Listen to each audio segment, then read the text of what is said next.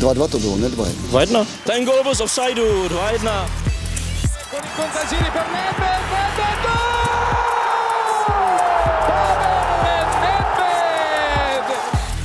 Se nebavím o tom, že to byl fotbal nahoru a dolů. Proč mi dáváte takové otázky?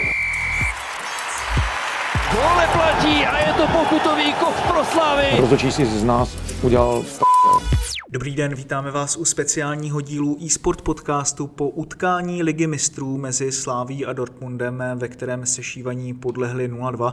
Dnes tu na to mám jediného hosta, a to redaktora deníku Sport Honzo Podrouška. Honzo, ahoj. Ahoj, dobrý den. Společně se podíváme na všechno, co souviselo právě s tímto slavným duelem a se slavnou soutěží, která se po dlouhých letech vrátila právě do Edenu, ale poprvé si tam právě zahrála Slávě. Jaký si z toho zápasu měl celkově celkový takový dojem i z té atmosféry. Myslíš si, že Eden toto utkání vzal takové, jaké tedy má být? To bez pochyby. Za prvý. Za druhý, myslím si, že bych tady dostal varování Lucina Favreho, že kdo nevidí Slávy jako špičkový tým, tak je slepý. Takže na to budu pamatovat dneska.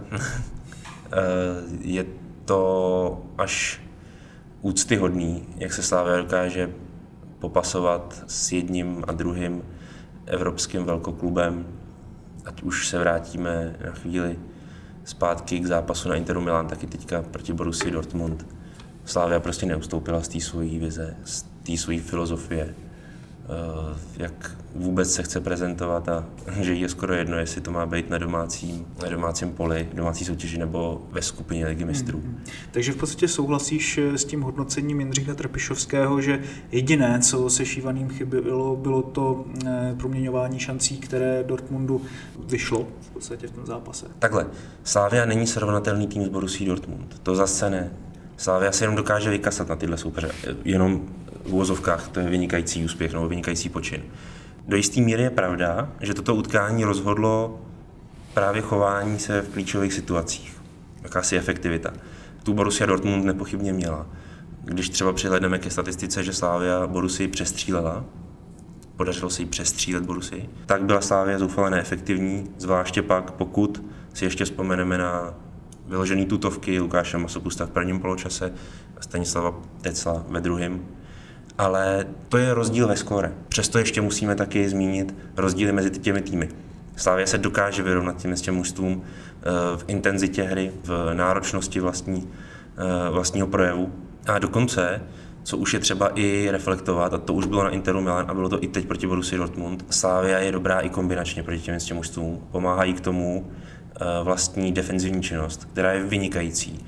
Je maximálně riskantní, to, jak hraje Ondra Kudela s eh, Davidem Hovorkou vysoko, ale to nevadí, naopak to Slávy právě pomáhá, protože to jejich vysoký napadání a to, jak jsou úspěšní v předskakování a v soubojích jeden na jednoho proti útočníkům soupeře, to je to, co Slávy dává území. Získává tím prostě balon ve správných místech a dál pokračuje v kombinaci. Rozdíl je ještě v tom, eh, jak je potom schopná řešit jednotlivé situace s balónem na kopačkách. A to prostě rozdíl bude, dokud se tady nebudou vychovávat hráči pro úroveň, řekněme právě Bundesligy a podobně. Teď jsme rozvinuli spoustu témat, tak se pojďme po pořadě podívat na jedno po druhém. Když tedy začnu u těch eh, šancí a u jejich neproměňování, přece jenom mi v tom zápase přešlo, že Dortmund eh, asi v tom utkání měl více tutovek, eh, byť ohledně střel na bránu se můžeme bavit, jako že to Slávě vlastně byla něčím aktivnější, měla dobré držení míče, a, alespoň tady v tom druhém poločase měla i územní převahu, dá se říct. Přišlo ti tedy to vítězství Dortmundu zasloužené v tom, v tom zápase, alespoň tedy podle toho průběhu hry, nebo právě souhlasíš s Jindřichem Trpišovským ohledně toho, že si Slávia na druhou stranu tedy zasloužila vytěžit z toho zápasu víc než tedy tu prohru 0-2? Já si zkrátka myslím, že po tom průběhu tkání a po tom, jak Slávia hrála a dokázala zejména ve druhém poločase Borussia Dortmund vysloveně zatlačit, tak to utkání bylo remízový ve své podstatě. Samozřejmě ten rozdíl, a to už jsme říkali, ten rozdíl se udělá právě v tom řešení těch finálních situací a tady je potřeba říct takovou drobnou perličku, že to utkání rozhodnul hráč, který je jinak ze své přirozenosti obráncem. Jenže je tak dobrý, a má takový technický dispozice. Ostatně Jindřich Trpišovský na něho už vlastně před zápasem upozorňoval. Ano. Že Eh, vlastně, jakoby, když se bavili o Sančově, tak vlastně zmínil Hakimiho, že už je taky na obrovské úrovni. K tomu mám jednu historku, ještě když jsem dělával rozhovor s Pavlem Kadeřábkem o zápase, kdy Hoffenheim porazil Borussia Dortmund 3-1, Pavel Kadeřábek v něm dával góla právě na 3-1 a tím si eh, zajistil Hoffenheim účast v Lize mistrů ve skupině právě na úkor Borussia. No, předskočili v tabulce na třetí místo, tak nějak to bylo, to je už trochu zpátky. Už tehdy tam Hakimi působil eh, v Borussii a Pavel mi říkal, že jakmile je balon na zemi, tak to Achrafa vůbec nejde jako obrat. Vůbec s ním nejde hrát. Ta šance je vzduchem, on právě Pavel přes něj dával góla hlavou. Zpátky k tomuhle zápasu, on to potvrdil, ten Hakimi. I když ho dáš prostě do prostoru, do vyššího, to znamená posuneš ho na křídlo z toho obránce, tak on prostě má takový technický dispozice a takový řešení situace, že vlastně ti najednou přijde jako ofenzivní hráč, byť je ze své podstaty defenzivní hráč, ale má prostě ofenzivní schopnosti. A takhle to u těch hráčů na této úrovni je. Se prostě nedá nic dělat a je to zase jenom o tom přístupu českého fotbalu, jak bude svoje hráče do budoucna vychovávat a na kterých hodnotách bude nejvíce lpět. Protože konec konců já jenom odbočím, s podobnýma problémama se potýkali Belgičani a vyřešili je. Byť je to menší země než my, mají menší fotbalovou základnu než my dokonce, nebo lehce srovnatelnou. Jiná základna je ve Francii, jiná základna je v Anglii. Ale je vidět, že my můžeme vychovávat hráče na tuto úroveň, když jsou toho schopni Belgičané. Hakimi nám ukázal, jak by to asi zhruba mělo vypadat. Kuba Konečný v tom pondělním podcastu říkal něco, s čím jsem se docela stotožňoval, že co se týče hry od vápna po vápno, ta česká hra je poměrně srovnatelná s tím, co předvádějí ty uh, elitní kluby, akorát je prostě rozdíl v tom chování se vlastně v koncovce, v proměňování šancí, v přístupu vlastně ke střelám a tak dále. Viděli jsme to neuvěřitelné množství skvěle zakončených situací, třeba v zápase Bayernu na Tottenhamu, to byl absolutní extrém. A když to právě například srovnám s tím, že jsem si říkal, tyjo, když tam byl Petr Ševčík v těch dvou, třech střeleckých pozicích, jak by se zachoval Serge Gnabry nebo eh, Lewandowski. Přitom právě přesně jo, Slavia si tyhle ty pozice dokázala vypracovat. Je to něco, na co že hrál vlastně i trenér Jindřich Trpišovský. Čím si vysvětluješ, že to české chování v těchto těch situacích je vlastně tak strašně diametrálně rozdílné, než to evropské elitní. Nebo jestli je to jenom specifický český problém, nebo se s ním popasovávají třeba i něk- některé vlastně další soutěže. No ale to vyplývá z toho začátku tvojí otázky, že Slávia je vlastně už dneska srovnatelným soupeřem v prostoru mezi vápny. A v podstatě, když tuto hru dokáže zvládnout, tak eh, potom z toho pramení i to, že si dokáže vypracovávat ty šance. Pak už neproměníte všechny šance zkrátka. A je to vidět. To se nedá nic dělat. Je to jenom o chování v těch jednotlivých situacích. Je to o sebevědomí větším Takhle, v těchto já- situacích?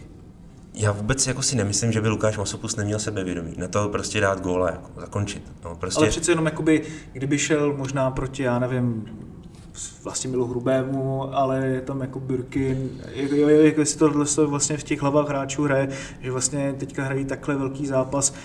Na druhou stranu třeba Ajax tady tohleto, jako je tak nějak mentálně už vlastně přeplí, že prostě Jasně, my si můžeme prostě dovolovat hrát s těmi, s těmi týmy takovýto zápasy. Jo, ale hráči Ajaxu, to je, přá, to je právě o, to, o tom, o čem se bavíme.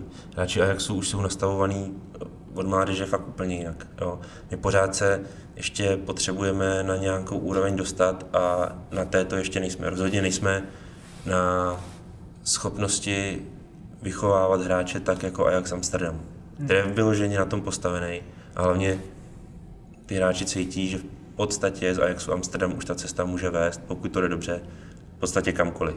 Když Já jenom ještě k těm šancím, to je prostě, je to nejvíc vidět, ale to není jako palčivý problém. Já vím, že vám to potom zkazí výsledek, jo, a, a je to to hlavní téma, o kterém se potom další dny bude mluvit, ale tam je na tom krásný to, že Slávia dokáže herně obstát. To je prostě skvělá zpráva. Jo.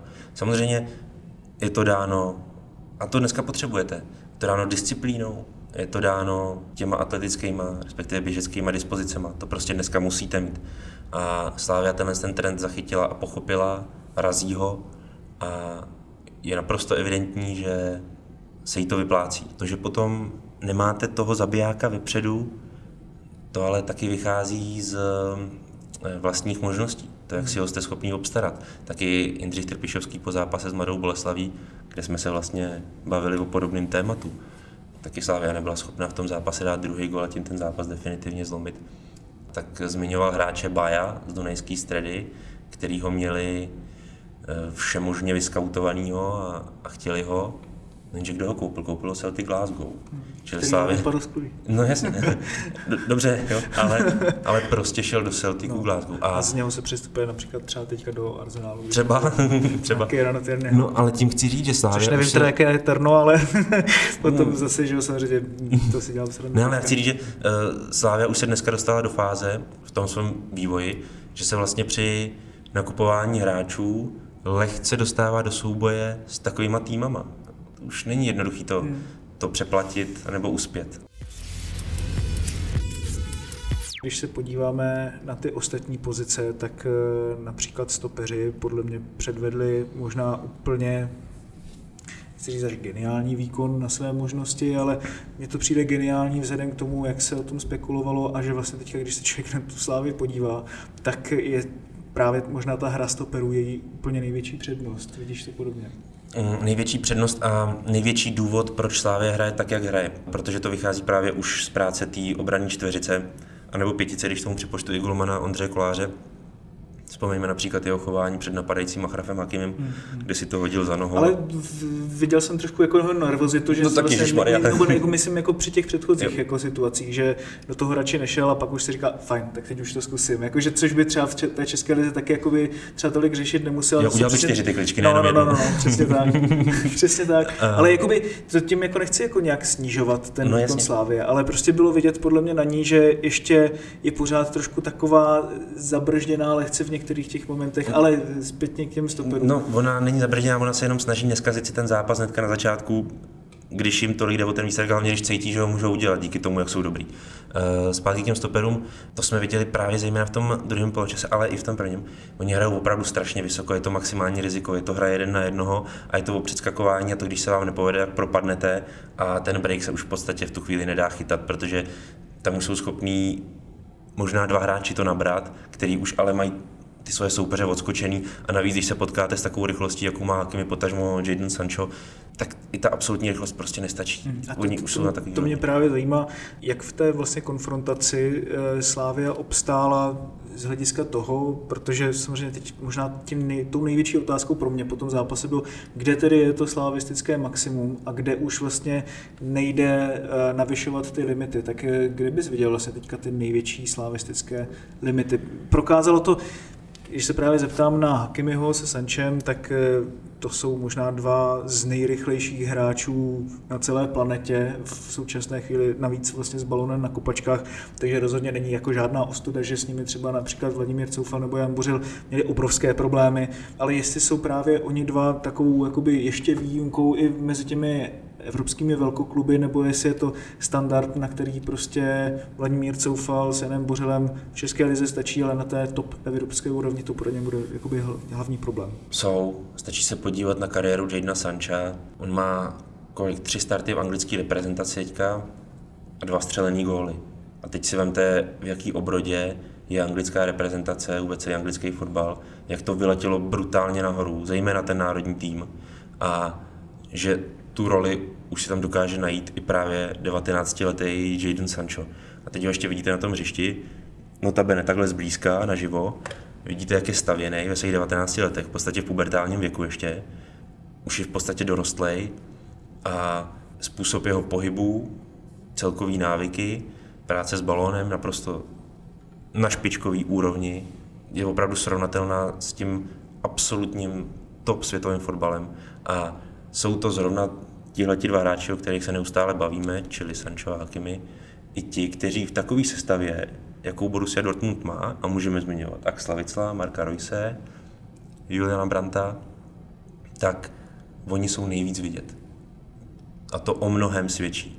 A je velice pravděpodobný, že, protože Borussia není na úplném topu, co se týče hierarchie světového fotbalu, je pořád tím druhým levelem, tak očekávám, že zrovna ty dva hráči ještě ten jeden krok nahoru udělají a je potom naprosto normální, nebo není to nic ostudného, že zrovna eh, Vláďovi Coufalovi nebo Honzovi Bořilovi ty dva hráči dělají problém. Ti by asi dělali problém kterýmkoliv no, přesně tak. obráncům na světě, ale jde mi právě o to, že jestli si teda myslíš, že vlastně v konfrontaci s těma dalšíma křídelníma hráčima, které vlastně třeba jsou v Barceloně nebo v Interu Milan, je, tam jsme už to nějakým způsobem viděli, když Inter Milan nehraje, tak až do, tolik do křídel, ale jestli s ním vlastně coufal s Bořilem, když budou hrát proti Messimu, že jestli s tím vlastně po rychlostní stránce tedy čistě jako nebudou mít až takové problémy. No tak to byl ten hlavní důvod, proč právě krajní beci Slávě si takhle hezky zaběhali, no protože tohle to už je atletická výbra, výbava, respektive běžecká výbra, výbava non plus ultra, se vším všudy a tu nenahradíte, to se blbě dotrénovává, respektive když nemáte proto e, nějaký vlohy od narození a na to je potřeba ještě pak nějak jako rozvíjet, ale to, to už nerozvinete o mnoho víc. Jo? Těch procent už navíc tolik neuděláte u té absolutní rychlosti. Tak je jasný, že vám ti hráči problémy dělat budou. No a pak si k tomu připočtete ještě to, že mají neuvěřitelnou fyzickou, technickou výbavu. To... Když se vrátím teda k té původní otázce ohledně toho maxima, mě osobně v tom zápase přišlo, že, a což je samozřejmě jakoby úžasný, kdyby to tak bylo, že Slávy ještě vlastně má navíc, jo? že Dortmund se na ně například eh, skvěle připravil, co se týče bránění právě těch krajních hráčů. Eh, zmiňoval to vlastně i eh, Thomas Delaney po zápase, že přesně jako se připravovali na vysokou lineu, že potom můžou jít za obranu, že při tom jako rychlém přechodu, že to nějakým způsobem jí prokázali obrovský respekt, který možná třeba, samozřejmě nechci říkat, že ostatní týmy podceňovali a tak dále, ale že Slávia strašně těžko si potom nacházela prostory při, to, při tom postupném budování útoku, kde si myslím třeba osobně, že ještě mohli přidat eh, středoví záložníci, těžko se to přidává u Součka, který právě rozdával ty balony, ale například Stančů, Ševčík, eh, dokonce mi i přijde, že vlastně teď eh, při tom, kdy Traore je zraněný, Alex Král odešel, tak vlastně tam možná teď leží trošku taková největší slabina Slávě v té, té tvorbě šancí ve středu hřiště. Uh, upřímně nevím, jestli hra Slávě může být ještě skokově lepší. To si nejsem v tuhle tu chvíli úplně jistý, protože ona už je dneska na dost dobrý úrovni. Není vlastně to myslím jako skokově lepší, ale jakože ještě tam třeba, když se podíváme na Petra Ševčíka, na Chelsea, Jasně, tak ale to pořád, ještě... Ale pořád je to o té... No, to je dobrý, že jsi to zmínil. Pořád je to o tom, že eh, ve středu zálohy se odvíjí z hlediska slavistické hry, zejména ta pracovitost. A teď si vezmeme třeba dva příklady. Jo. Jeden, Tomáš Souček včera, z mého pohledu brilantní výkon. Totálně takticky vyspělý hráč, absolutní lídr té slávy z tohohle pohledu, který vždycky za každých okolností ví, kde má stát.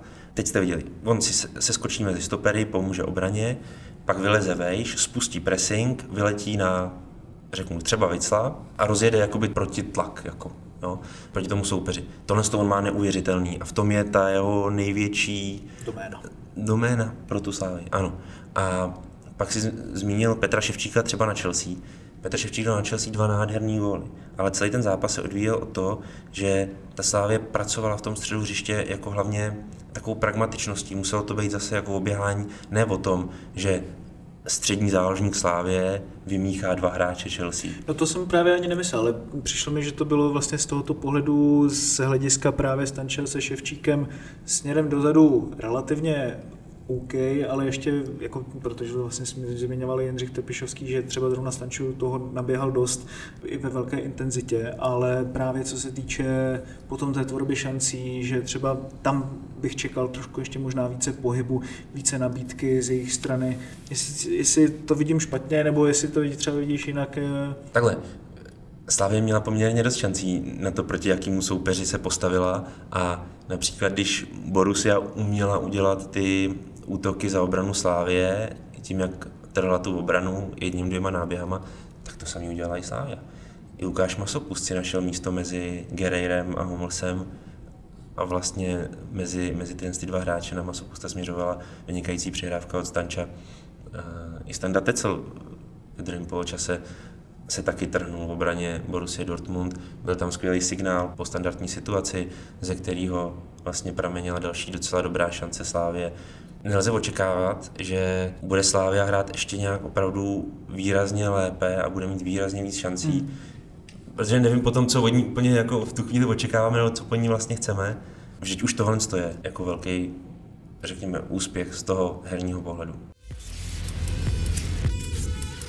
Asi nejlepší výkon směrem dopředu se shodneme podal Pítr Olejnka. V čem vidíš vlastně tu jeho určitou transformaci, kterou prochází na začátku sezóny Kor vlastně v tom posledním měsíci, kdy kromě tedy té své nepředvídatelnosti dokáže už být i více efektivní. Zamakal víc na sobě nebo, nebo co, co vlastně třeba změnil Nemyslím si, že něco změnil, myslím si, že u něj je to vývojem, který neustále pokračuje a teď už dostává se do jistého stádia, kdy je ještě lepší a ještě přínosnější pro to mužstvo. A myslím si, že včera ukázal i dost eh, ze svých eh, technických dovedností, kdy se mu opravdu dařilo dostávat se i přes soupeře jeden na jednoho.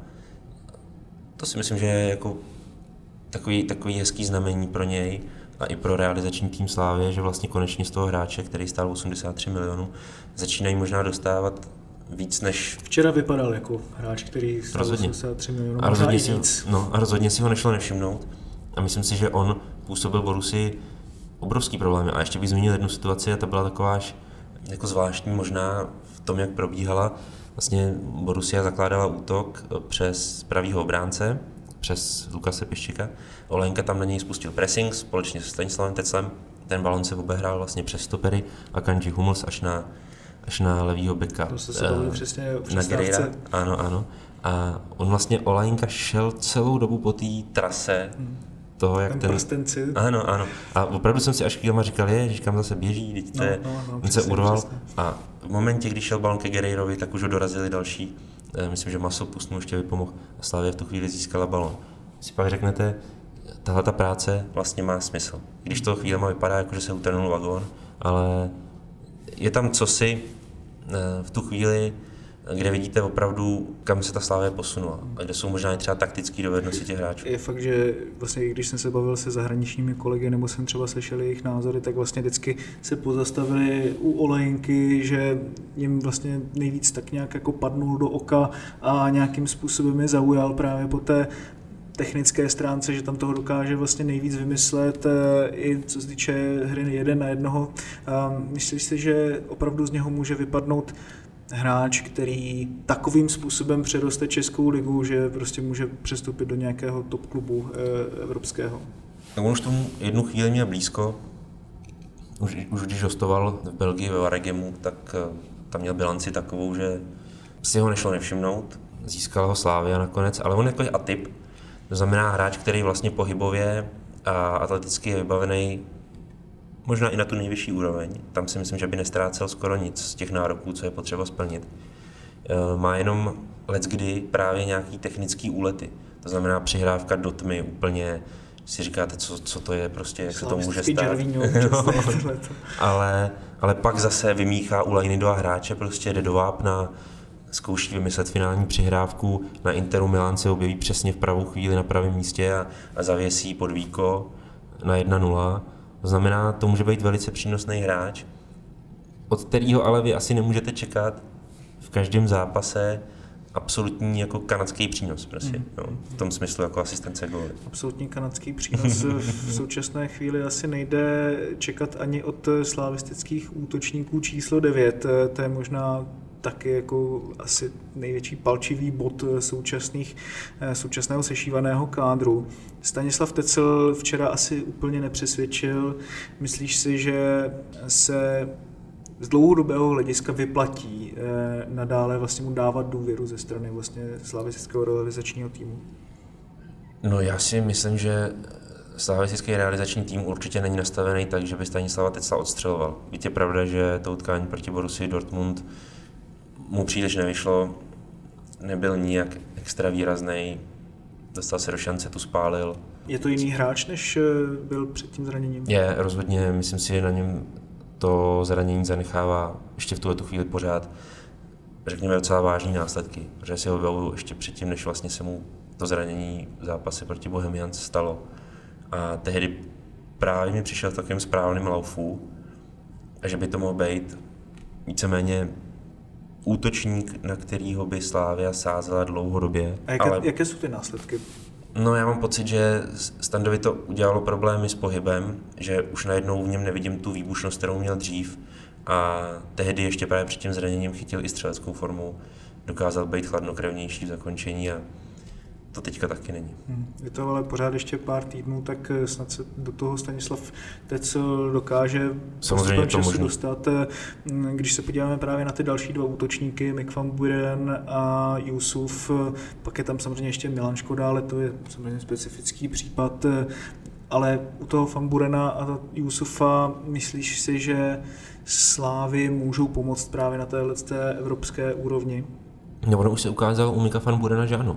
E, vzpomeňme na utkání odvetní čtvrtfinále Evropské ligy proti Sevě, kdy Mik van Buren přišel na hřiště a e, vyrovnával tehdy v prodloužení na 3-3. Jasně, ale přijde mi, že mu vlastně víc sedí ta pozice možná toho žolíka, než no, vlastně od, od, začátku, že by vlastně nastoupil v pozici útočníka číslo 9. Taky mám ten pocit. Mám pocit totiž, že Mik van Buren má řekněme, v něčem trochu podobné vlastnosti jako Stanislav Tecel, ale u Standy tím, že prodělal to vleklý, komplikovaný zranění, tak najednou na Mikovi vidíte eh, větší drive.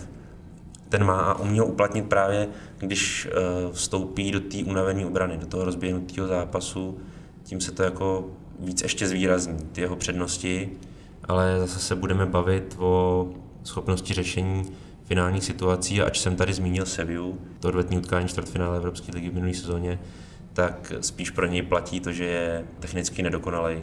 Je to vlastně dneska celý ten problém, řekněme těch posledních 15-20 metrů hřiště, to znamená tady tohle z toho nejnebezpečnějšího území před tou bránou soupeře, který ta Slávě potřebuje vlastně dořešit ještě líp a pokud by se jí to podařilo, tak si troufnu říct, že se nebavíme o tom, jestli by byla schopná vůbec jako postoupit ze skupiny ligy mistrů, ale, ale že by to pro ní byl třeba opravdu daleko snesitelnější cíl.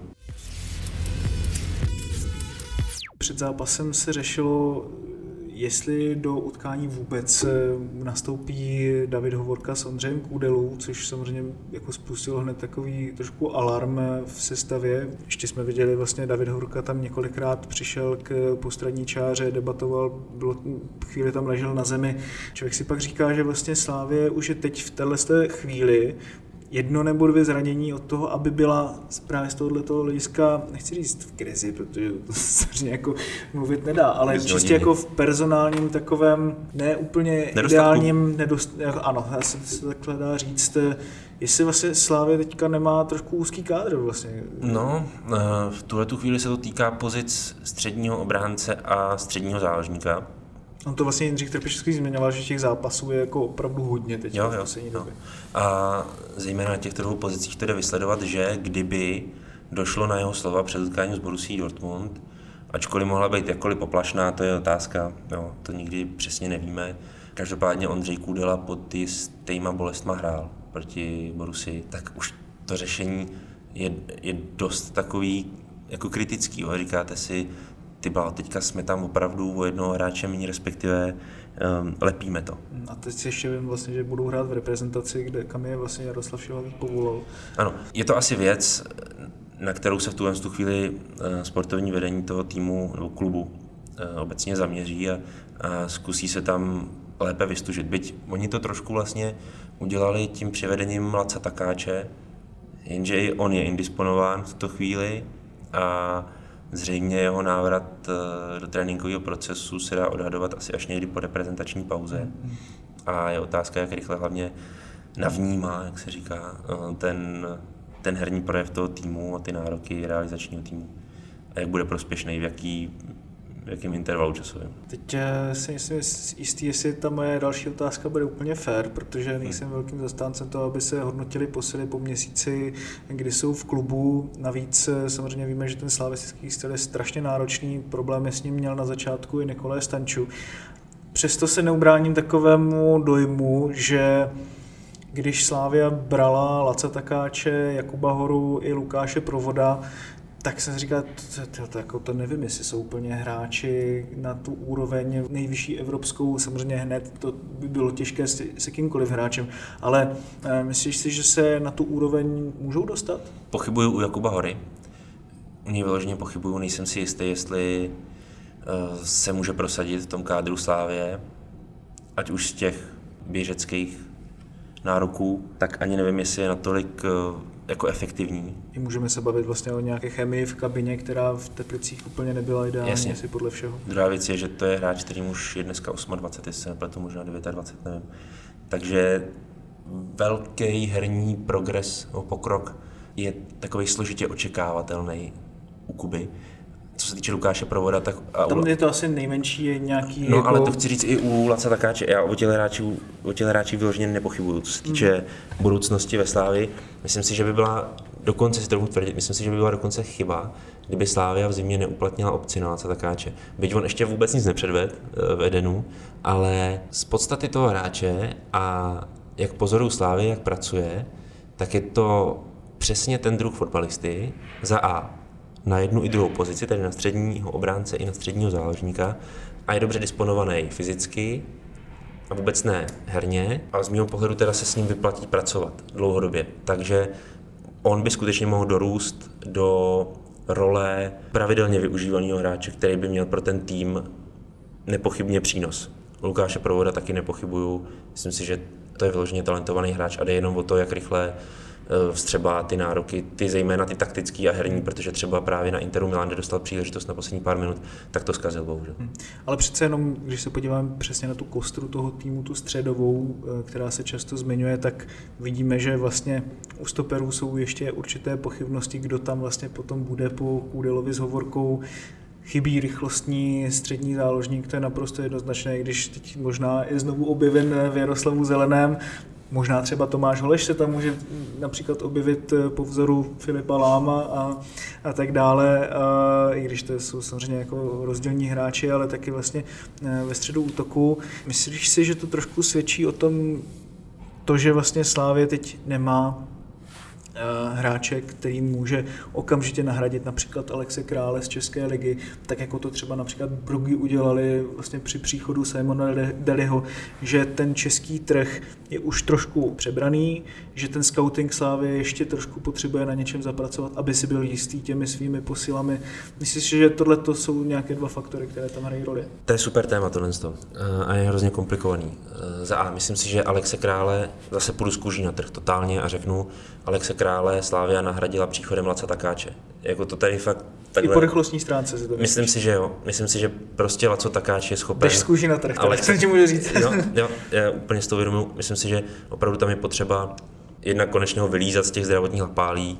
To je taky šílený, prostě, že ten hráč přijde a od té doby je jenom zraněný. Jestli je to smůla, nebo co, asi jo.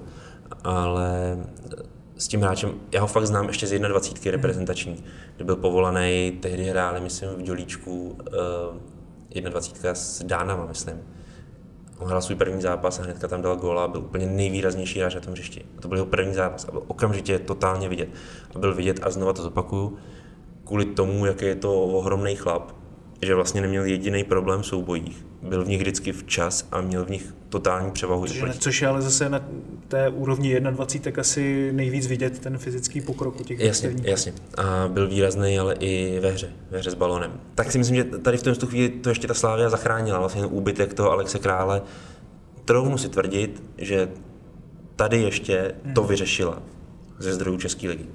A teď k tomu přebrání nebo nepřebrání českých zdrojů.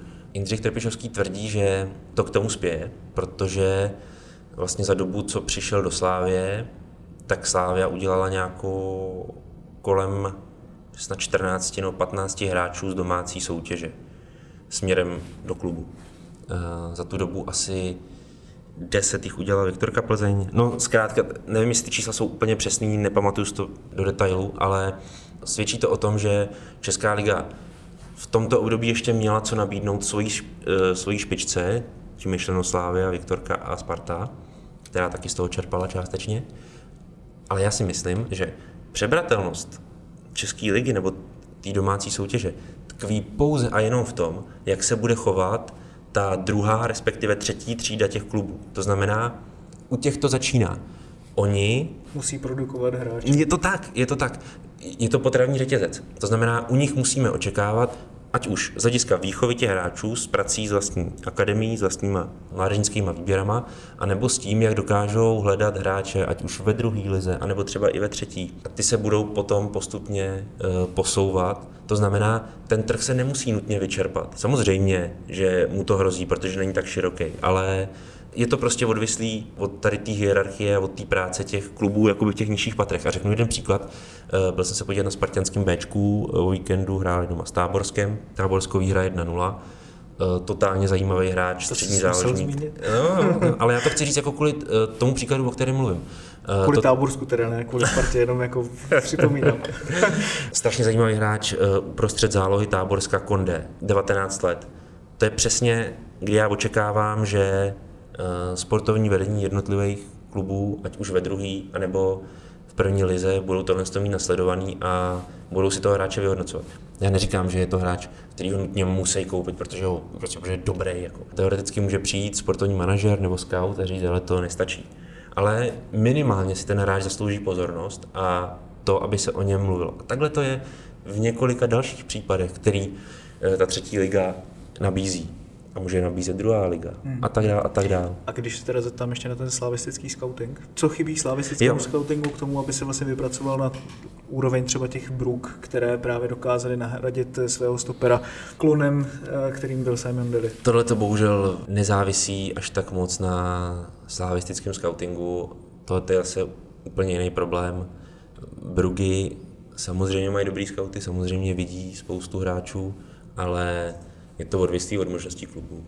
A v Belgii, jak víme, jsou snad 11krát nebo 12krát vyšší příjmy z televizních práv než v Česku a už jenom to vám zalepí takovou část rozpočtu snad belgických klubů to bývá kolem 70 nebo 80% Na druhou stranu ty platy tam exponenciálně vyšší nejsou než třeba v České. No to je další problém. No, teďka mi nahráváš na další téma, se kterým jako tady v českém fotbale bojuju a hrozně mi to vadí. Byť těm klukům přeju všechno nejlepší na světě, klidně ať prostě každému, co jeho je, úplně v pořádku a nic jim nezávidím, patří jim to, je to, je to fakt v pohodě, ale kazí nás to. Kazí to náš fotbal tím, že dáváme hráčům v české lize takovýhle nesmyslný Eh, miliony. A teď jsme trošku odběhli o to, zpátky k tomu slavistickému scoutingu, ten odvádí dobrou práci, co se týče eh, toho českého trhu, ten vlastně pojal celkově. To je mi jasný a právě se chtěl zeptat na to zahraničí. A potíž je samozřejmě ten zahraniční scouting. Tam si myslím, že rezerva je a mluvil jsem o tom jednou s Honzou Nezmarem. Ani není velká ambice dostávat se scoutsky až za hranice. Nevím, jak moc eh, je v tomto ohledu braný Slovensko nebo není, ale to si myslím, že by do českého povědomí mělo patřit stoprocentně. A myslíš si, že to mě napadá taková jakoby v úzovkách kacířská myšlenka, ale jestli to vlastně není správně, jestli se jako třeba české kluby nemají právě více zaměřovat na to, že si mají vychovávat vlastní hráče, ty si zlepšovat v rámci vlastních klubů a potom je vlastně používat? To jsou správné otázky. Eh, je to všechno v ambicích klubů. To znamená, když Slávia bude vychovávat český hráče, bude tím prospívat obecně českému fotbalu a jednoho dne třeba i reprezentaci.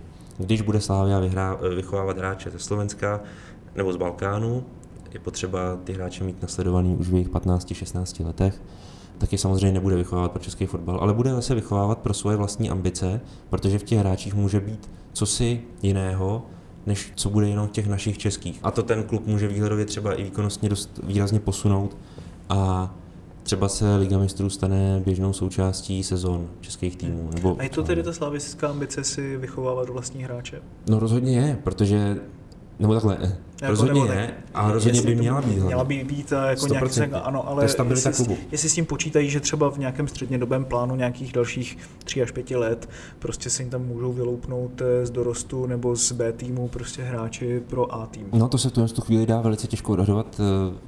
Viděl jsem utkání slavistický 19 proti Interu Milan, že v Youth League v předchozím kole Ligy mistrů a je patrný, že v tom mužstvu se najde několik velmi dobře disponovaných fotbalistů, ale zase narážíme na tu věc. Ty kluci něco mají a něco zase nemají.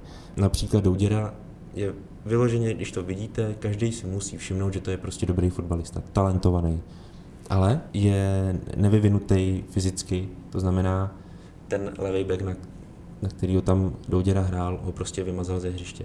Bytě tady eh, v dorostenecké lize, respektive i v ve třetí lize v Bčku Slávě docela dobře viditelný, dobře poznatelný, tak tam to prostě skoro neměl šanci zvládnout. Nedostal pořádně čuchnout. To je otázka zase toho vývoje. Dobrá, tak eh, to je asi z dnešního e-sport podcastu všechno. Já ti moc krát děkuji, Honzo, že jsi udělal čas. Děkuji. A s vámi se na další díl e-sport podcastu budeme těšit zase klasicky v pondělí. Do té doby nás najdete na všech eh, podcastových aplikacích, včetně YouRadio, iTunes, Spotify, ale také na našem YouTubeovém kanále Deníku Sport. Najdete nás taky samozřejmě na stránce eSport.cz lomeno podcasty. Mějte se moc pěkně. 2-2 to bylo, ne 2 2-1. Ten gol byl z offsideu, 2-1. Con il contagiri per Nedved, Nedved, gol! Pavel Nedved! My se nebavíme o tom, že to byl fotbal nahoru a dolů. Proč mi dáváte takové otázky? To pokutový kov pro Slavy. Rozhodčí si z nás udělal